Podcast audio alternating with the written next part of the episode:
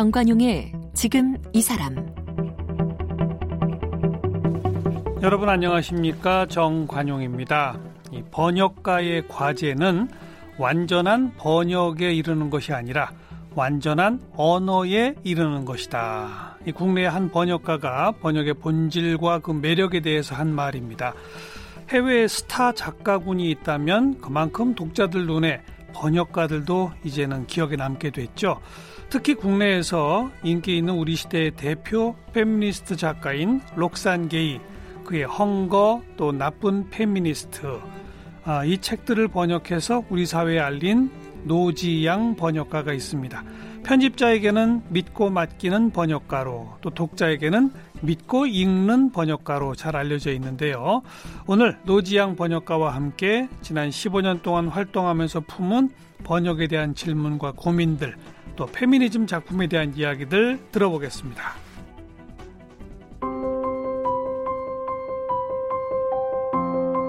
노지양 번역가는 연세대학교 영어영문학과를 졸업했습니다.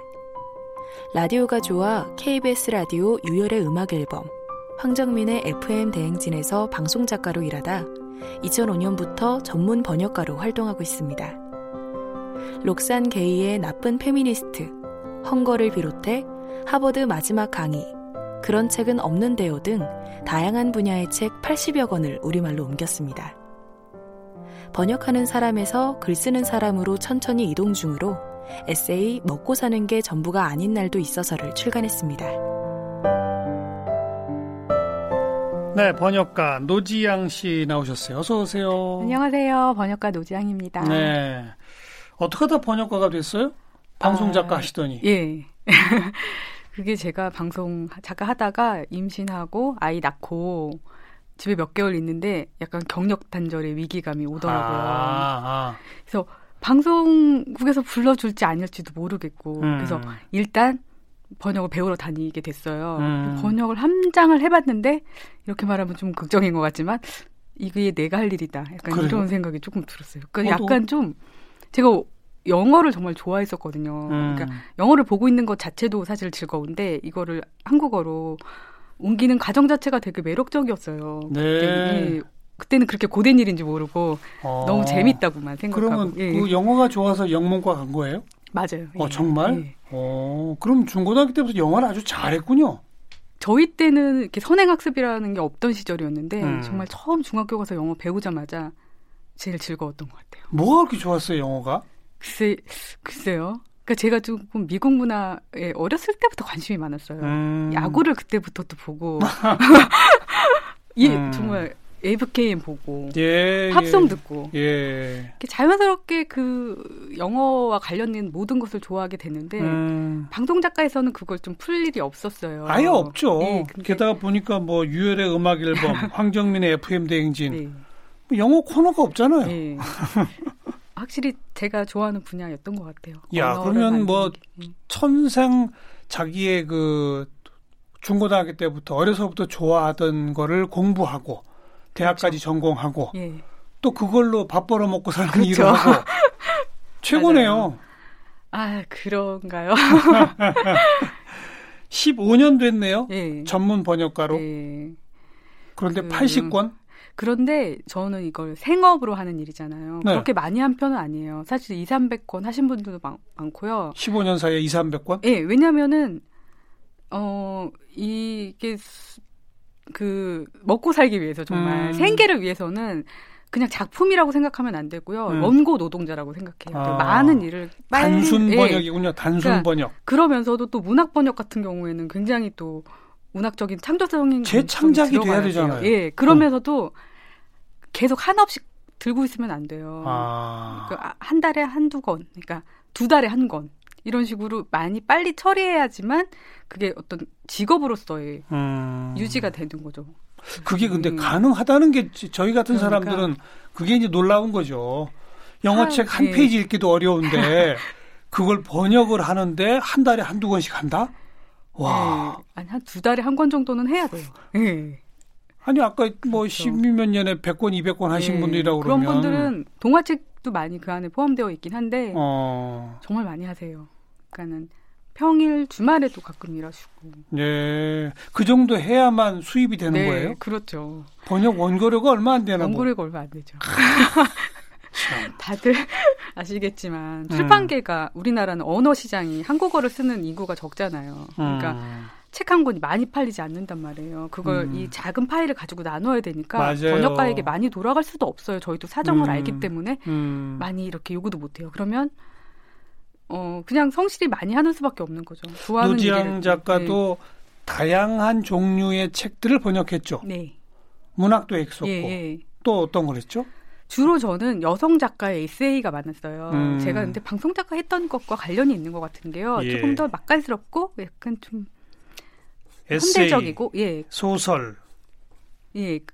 그리고 일반 교양서. 입문서라고 하죠. 예. 그런 책도 했고 어린이 책도 몇 권 했고요. 예. 저는 사실은 번역과는 가리지 않아요. 어떤 게 더 어렵습니까? 아무래도 문학이 어렵죠. 문학이 어렵고요. 근데 저는 문학도 어려운데 제가 하는 어떤 페미니즘 관련 입문서는 검색할 내용이 정말 많아요. 모르는 단어가 많아요? 단어보다도 지금 현재 미국에서 논란이 되고 있는 것들을 전부 다 검색을 해야 돼요. 맞아요. 그게 가장 오래 걸리는 거예요. 어떻게 보면 번역 작업도 작업인데 그래서 예, 어떻게 보면 인문과학 그쪽 책이 어렵겠네요. 상당히 난이도가 있다고.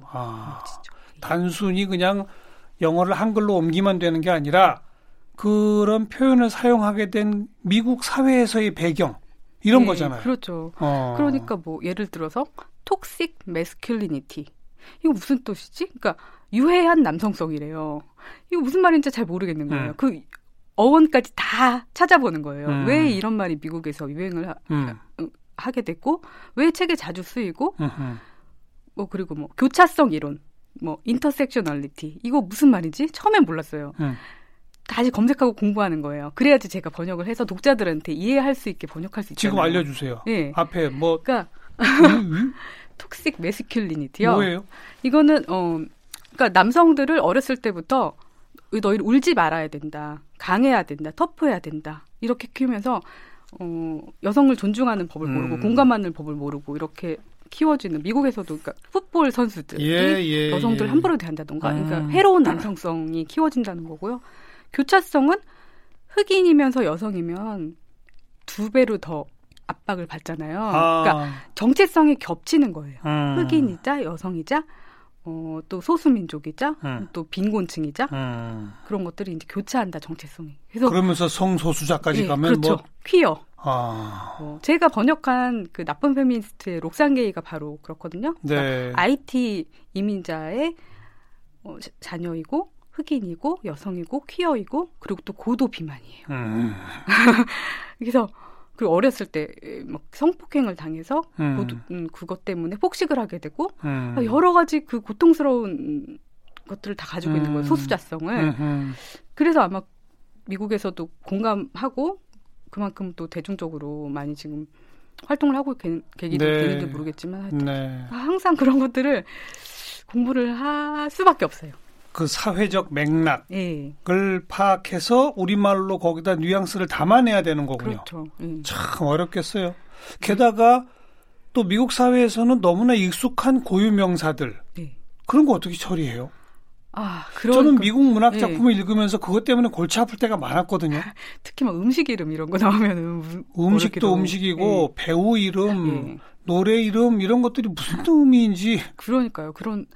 근데 뭐 이렇게 저 같은 경우는 아는데 독자들이 모르는 경우 있어요. 그러니까 앤더슨 쿠퍼 이러면 CNN 간판 앵커 그런데 나는 아는데 이걸 사람들이 알까 모를까 좀 헷갈리고. 모른다고 쳐야죠. 모른다고 쳐야 돼요. 그리고 선생님은 근데 졸업이란 영화 아시죠? 졸업 알죠. 더스틴 호프만 나오고 사이먼 앤 가펑클 음악도 나오고.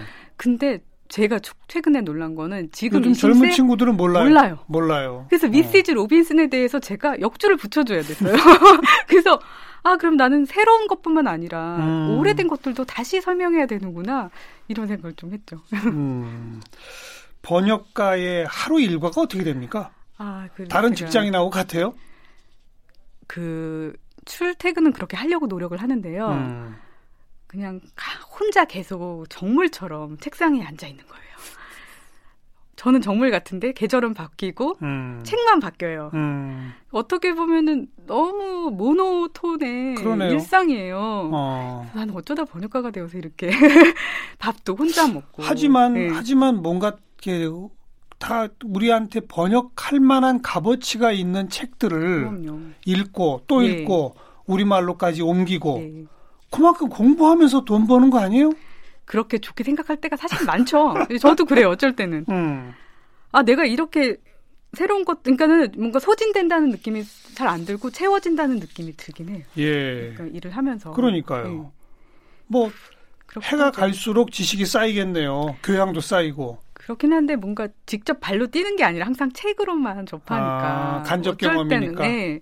세상을 좀 더 경험하고 싶다? 이런 생각이 들 때 번역해야 네. 할 책은 대부분 출판사가 주나요? 네. 출판사가 그냥 에이전시, 뭐 저작권사, 외국의 출판사와 계약을 해서 그다음부터 이제 맞는 번역가를 이제 찾아서 저에게 이제 연락을 하면 일정을 조정해서 이제 번역을 시작하는 번역가가 거죠. 책을 골라서 그런 경우도 있어요. 그런 경우는 근데 극히 드물겠군요. 예.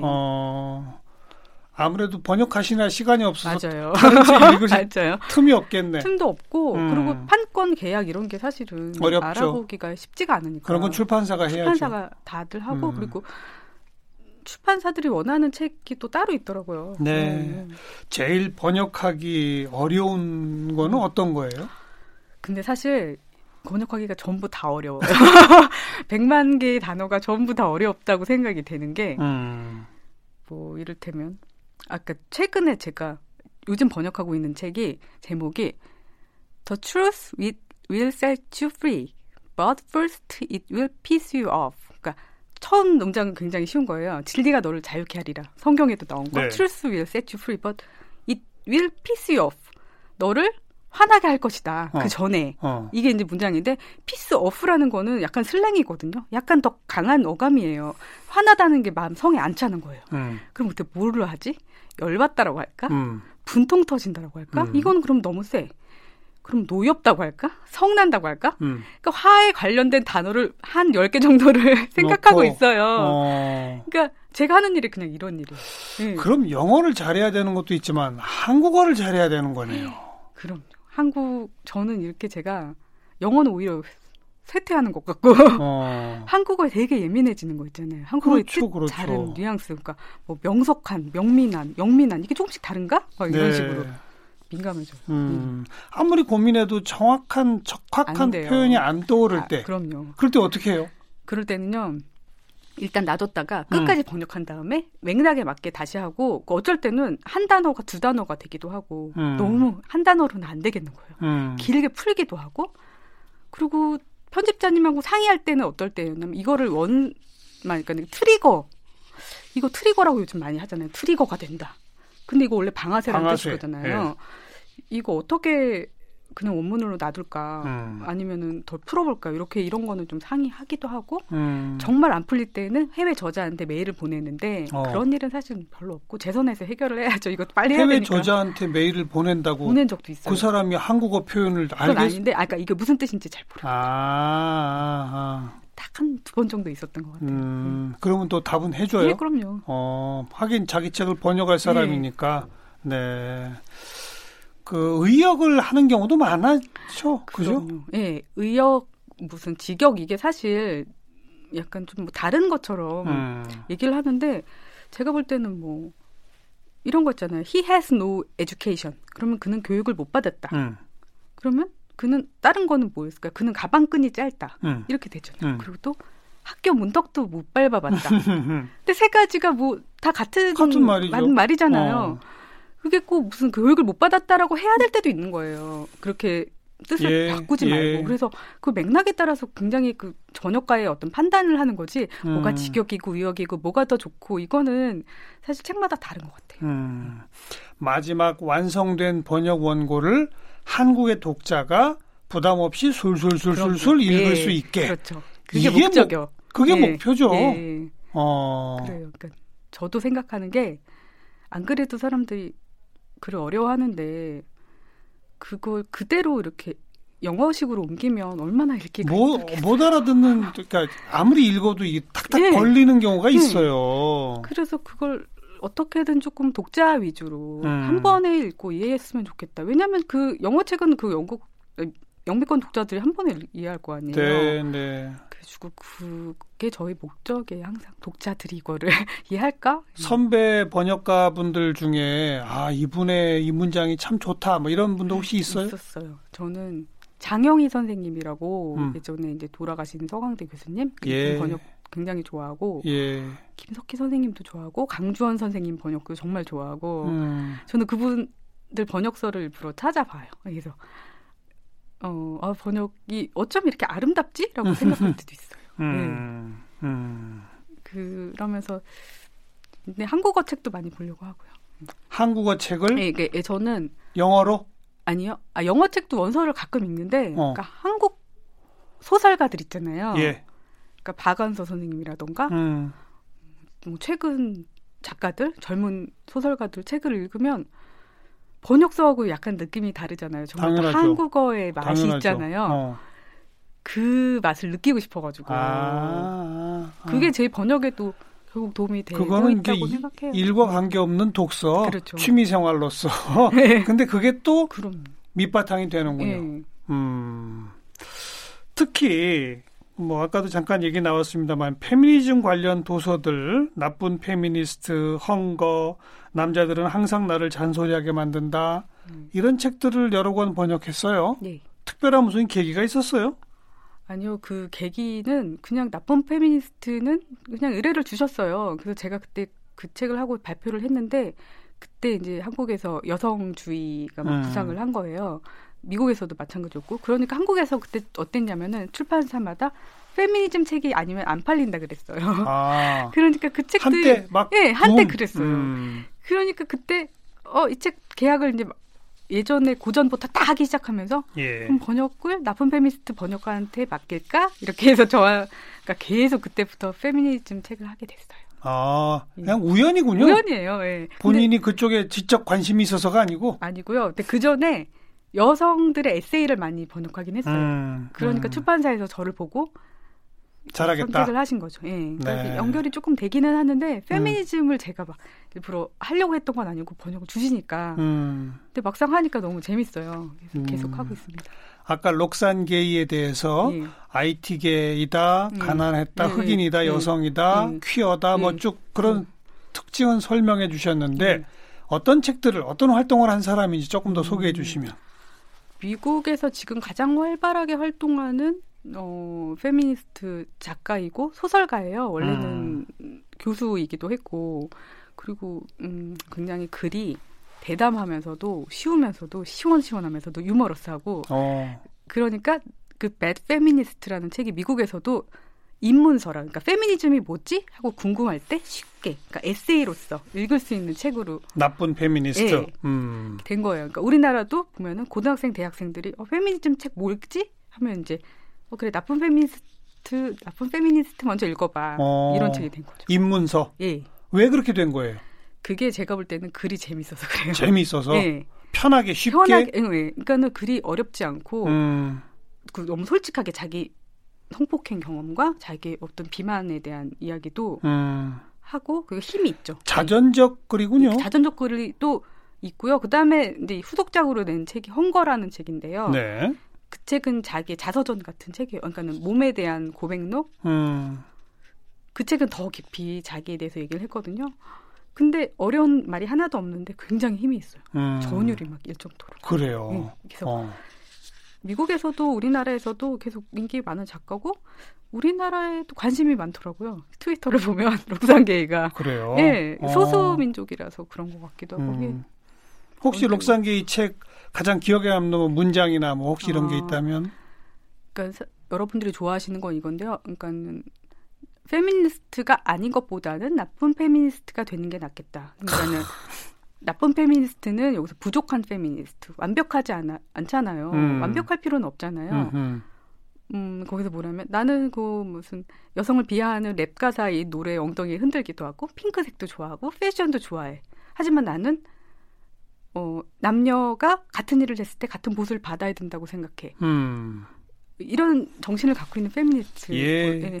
그것도 좋아하고 또 이 그런 말도 좋아해요. 그러니까 헝거에서 했던 거. 이 얘기는 듣기 불편한 이야기지만 앞으로 하지 않았던 이야기지만 앞으로 계속 더 해야 되는 이야기다. 그러니까 자기 이야기를 꺼내서 하라고 독자들한테도 말하거든요. 어떻게 보면 거기에 용기를 얻어서 제가 좀 글을 쓰려고 했던 것도 지금 생각해 보면 있어요. 네, 네. 이렇게 페미니스트와 페미니즘 관련 책을 여러 권 번역해 본 결과로 네. 페미니즘이 뭐예요? 그 뭐죠? 그러니까는 예전에 그 인형의 집에 노라라고 입센의 희곡에서 네. 그냥 인간이고 싶다. 인간이 인간으로 대접받는 거라고 얘기하거든요. 그 이후에 페미니스트들도 바다 깔개 대접을 받지 않는 거야. 개똥 같은 취급을 받지 않는 거야. 이렇게 얘기도 하고요. 여성이 한 인간으로서 주체적으로 동등한 네. 인권을 갖는 거라고 생각하고요. 저는 글쎄요. 제가 생각하는 거는 더 행복한 사회를 만들고 어떻게 보면 그렇게 가는 길인 것 같아요. 남성들도 육아 휴직 많이 하잖아요. 그럼요. 그러면 그때 아이와의 유대감, 평생 갈 유대감을 기르는 거잖아요. 예, 근데 힘들다고 이제껏 밀었지만 같이 해가면서 훨씬 더 가정적으로도 본인의 성장에서도 훨씬 더 온전한 사람이 되는 거잖아요. 그러니까 이제 남성적인 특징, 여성적인 특징을 가진 사람이 아니라 두 가지를 다 갖고 있는 사람이 되어야 되지 않을까요? 물론이죠. 예. 물론이죠. 그래서 제가 그게 페미니즘이 아닌가? 예. 저희들이 더 온전한 사람이 되는 것도 이렇게 세상에 주입하는 여성, 남성이 아니라. 예. 가장 기본적인 인권으로부터 시작하는 거 아닐까요? 예. 거기에는 남녀의 차이가 없다. 예. 그거부터 시작하는 거 아니에요? 예. 그렇죠. 아까 그 시대적 트렌드를 반영해서 번역하기 어렵다는 그 남성성의 대목. 예. 그게 지금 잘못 인식된, 주입된 남성성 그렇죠. 때문에 남자들이 얼마나 괴로운데요. 거기서 말하는 거예요. 그러니까 거기서 Boys Don't Cry. 소년들은 울지 않는다. 울지 못하게 하고 감정 표현하면 기집애 같다고 하고 그리고 하고 싶은 거 못하게 하고 굉장히 압박을 하잖아요. 그게 여성들, 남성들 행복하게 하지 못하고요. 그럼요. 예, 그리고 또 가정을 다 책임져야 하고 네, 맞아요. 혼자서. 예. 그렇죠. 사실은 그러지도 않은데. 사실 여성들이 일하고 싶어 하잖아요. 네. 그러면은 일자리를 같이 하고 남성들이 쉬고 싶을 때 쉬고 이렇게 되는 사회가 정말 되면 좋잖아요. 그러니까요. 여건되는 사람이 일하고 상황 맞는 사람이 아이 키우고. 그럼요. 남성 가정주부들이 근데 그게 선택지에서 있어야죠. 빠져버린 남성들이 얼마나 많은데요. 그러니까요. 그죠? 아마 집에서 아이 키우고 전업주부로 살면 정말 잘하실 분들 많을 것 같아요. 제 생각에는. 하지만 사회 여건상 하지 못하고. 혹시 페미니즘 관련 책을 번역하면서 노지양 작가도 스스로 바뀌었나요? 굉장히 저는. 남편도 바뀌었나요? 바뀌었어요. 남편도? 아니, 제가 가만히 있지 않으니까요. 참지 않으니까. 그리고 저는 언어가 생기잖아요. 배경이 있잖아요. 그러니까는. 그냥 나 기분이 나빠 이렇게 얘기하지 않고 왜 기분이 나쁘고 왜 이것은 같이 해야 되는 것인지 이해를 시키려고 하는 것 같아요. 그리고 세 가지 권리를 더 주장하게 되고 그리고 뭐 이런 거잖아요. 예. 감정노동 이런 단어를 몰랐단 말이에요. 네, 저는. 네, 근데 이제 알잖아요. 이거 내가 감정노동이니까 당신도 감정노동 같이 하자. 이렇게 되면 무게가 생기죠. 언어라는 무게가 생기고. 조금 달라진 것 같아요. 남자들은 항상 나를 잔소리하게 만든다. 제마 하틀리. 이 책 번역한 후에 나만 억울한 게 아님을 깨달았다. 그랬다면서요. 그게 이런 거예요. 거기서도 말하는 게 왜 남자들은 그러잖아요. 나한테 시키지 그랬어. 그러잖아요. 좀 무거운 거 있는데 내가 이렇게 근데 시키지 전까지는 안 해요. 며칠 동안 계속 있어. 제가 가서 하는 거예요. 근데 그걸 좀 알아서 못하고. 네. 이게 뭐지? 이거 내가 말하기가 굉장히 왜 내가 어렵지? 왜 그 좋은 말로 해야 되잖아요. 또 웃으면서. 기분 나쁘게 하지 말아야 되고. 저만 느끼는 게 내가 이 속이 좁은 건가? 멍청한 건가? 그게 아니라 모든 많은 사람들이 느끼는 거예요. 그게 꼭 여성인뿐만 아니라 가사의 대부분을 책임지고 자기가 책임진다고 생각하는 사람은 항상 뭔가 눈에 거슬리죠. 네. 네, 거기서 그때 알았어요. 그 책을 번역하면서 야, 되게 공통의 감정이구나. 번역한 페미니즘 책 가운데 우리 청취자들한테 1번으로 추천할 책이 있다면? 일단 뭐 록산 게이 책 둘 권 너무나 훌륭하고요. 나쁜 페미니스트와 헝거. 그리고 제가 개인적으로는 싱글 레이디스라는 책 좋아해요. 레베카 트레이스터라는 미국 저널리스트인데, 그러니까는 싱글 여성들의 역사 그리고 그 여성들이 사회 번역을 위해서 무엇을 했나 뭐 이런 건데 굉장히 또 글을 잘 써가지고 번역하면서 굉장히 즐거웠어요. AI 시대에 번역가가 뭐 가장 빨리 없어질 직업 가운데 하나라는데 혹시 위기를 느끼세요? 그래서 제가요 가끔 강연 준비하면서 또 그렇고 그러니까 포털 사이트나 번역기에다가 번역 넣어봐요. 제가 번역하는 거. 그럼 정말 하들짝 놀라서 나와요.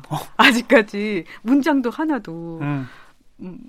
아직은 수준이 안 돼요? 아직은 수준이 너무 안 되고 제가 편집자님들한테 물어보니까 10년 안에는 힘들 것 같대요. 특히 그리고 문학 번역의 문예 번역의 경우에는 창의성이 너무나 많이 들어가고 인간의 어떤 독서, 인간의 정신이 굉장히 많이 개입이 돼가지고 아무리 정확하게 한다고 해도 거기에 정신이 들어가 있지가 않더라고요. 그래서 아직은 저는요 사실은 걱정을 안 해요. 그래요?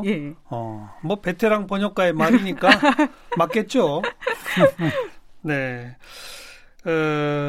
번역하다 보면 나도 내 글을 쓰고 싶다 이런 생각이 다 든다면서요. 들죠. 그래서 에세이집을 내셨어요?